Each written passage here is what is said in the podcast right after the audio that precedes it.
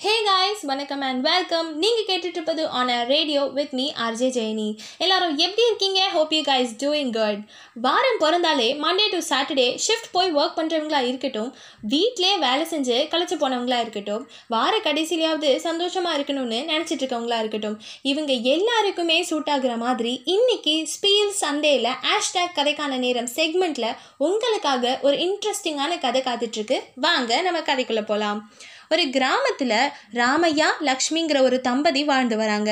அவங்களுக்கு கல்யாணமாகி மறு வருஷமே லக்ஷ்மி கர்ப்பமாகறாங்க. பத்தாவது மாதம் அவங்களுக்கு பிரசவ வலி வந்தப்போ ராமையா எனக்கு பெண் குழந்தை வேணாம் ஆண் குழந்தை தான் வேணும்னு கடவுளை வேண்டாரு லக்ஷ்மிக்கு பிரசவ பார்த்த பாட்டி ராமையா லக்ஷ்மிக்கு குழந்தை பிறந்திருக்கு. அதுவும் மகாலட்சுமி போல பெண் குழந்தை பிறந்திருக்குன்னு சொல்கிறாங்க அதை கேட்டதும் ராமையா மனசில் அந்த குழந்தை மேலே வெறுப்பு வருது. ஆண் குழந்தை வந்திருந்தா என்னோட வேலைக்கு வந்திருப்பான். பெண் குழந்தை எனக்கு செலவு மட்டும்தான் வைக்கும். அதனால எனக்கு பிரோஜனம் இல்லைன்னு சொல்லி புலம்பிட்டு இருக்காரு. அந்த பெண் குழந்தைக்கு துளசின்னு பேர் வைக்கிறாங்க. பல வருஷங்கள் போது அப்பையும் ராமையாக்கு துளசியை பிடிக்கவே இல்லை. துளசிக்கு ஏழு வயசு இருக்கும் பொழுது அவளோட அம்மாவான லக்ஷ்மிக்கு உடம்பு சரியில்லாமல் போயிடுது. லக்ஷ்மி துளசியை பார்த்து என்னால் இதுக்கு மேலே உயிர் வாழ முடியுமான்னு தெரியல. இனிமே நீ தான் அப்பாவை ஒழுங்காக பார்த்துக்கணும்னும் ஒரு அம்மா போல் அவரை கவனிச்சுக்கணும்னு சொல்லிட்டு லக்ஷ்மி இறந்து போயிடுறாங்க. லக்ஷ்மி சொன்ன மாதிரியே துளசி ராமையாவை அக்கறையோடு பார்த்துக்கிறா ஆனால் கூட ராமையாவுக்கு துளசி மேலே வெறுப்பு அதிகமாக தான் ஆகுது. ஒரு நாள் ராமையாவை பார்த்து எனக்கு படிக்க ஆசையாக இருக்குது பள்ளிக்கூடத்தில் சேர்த்து விடுங்க அப்படின்னு ஆசையாக கேட்குறா துளசி. ஆனால் ராமையா எதுவுமே பேசாமல் வேலைக்கு கிளம்பி போயிடுறாரு. போகிற வழியில் எதிரில் வந்த அவரோட நண்பன் உனக்கு நடந்ததை நினச்சி வருத்தப்படுற ராமையா உனக்கு இன்னும் கூட சின்ன வயசு தான் நீ வேணா இன்னொரு கல்யாணம் பண்ணிக்கோ அப்படின்னு சொல்லி அதுக்கு அவரே பொண்ணு பார்த்து தரதாகவும் சொல்கிறாரு அதை கேட்டதும் ராமையாவுக்கு கல்யாண ஆசை வருது.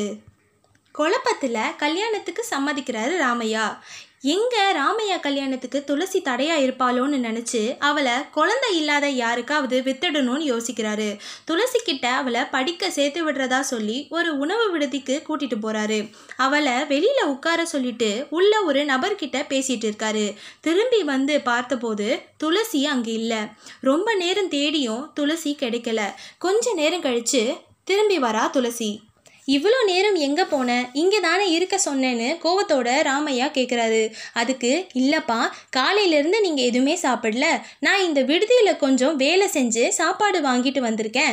சாப்பிடுங்கப்பான்னு சொல்கிறா அதுக்கு எதுக்கு இதை வாங்கிட்டு வந்தேன்னு கேட்டப்போ அம்மா தான் உங்களை மகளாக மட்டும் இல்லாமல் ஒரு அம்மாவாக பார்த்துக்க சொன்னாங்கன்னு துளசி சொன்னதும் அதே இடத்துல தன்னோட அம்மாவை துளசி மூலமாக உணர்ந்தான் ராமையா.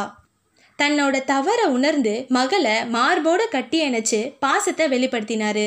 இதிலிருந்து நான் என்ன சொல்ல வரேன்னா பெண் குழந்தை பிறந்தா செலவு வைப்பா ஆண் குழந்தை பிறந்தா நம்மளுக்கு சம்பாதிப்பான்னு நினைக்கிற சில பேரும் இந்த காலத்தில் கூட இருக்க தாங்க செய்கிறாங்க அப்படி இல்லாமல் எந்த குழந்தை பிறந்தாலும் அது நம்ம குழந்தைன்னு நினச்சி சந்தோஷமாக இருங்கன்னு சொல்லிட்டு அடுத்த வாரம் ஸ்பீல் சண்டேல ஹேஷ்டேக் கதைக்கான நேரம் செக்மெண்ட்டில் இன்னொரு மாரல் ஃபுல்லானும் இன்ட்ரெஸ்டிங்கான ஸ்டோரியோட உங்களுக்காக நான் வெயிட் பண்ணிகிட்ருப்பேன் அது வரைக்கும் ஸ்டேட்யூன் நீங்கள் கேட்டுட்ருக்கிறது on a radio with me RJ Jeyani bye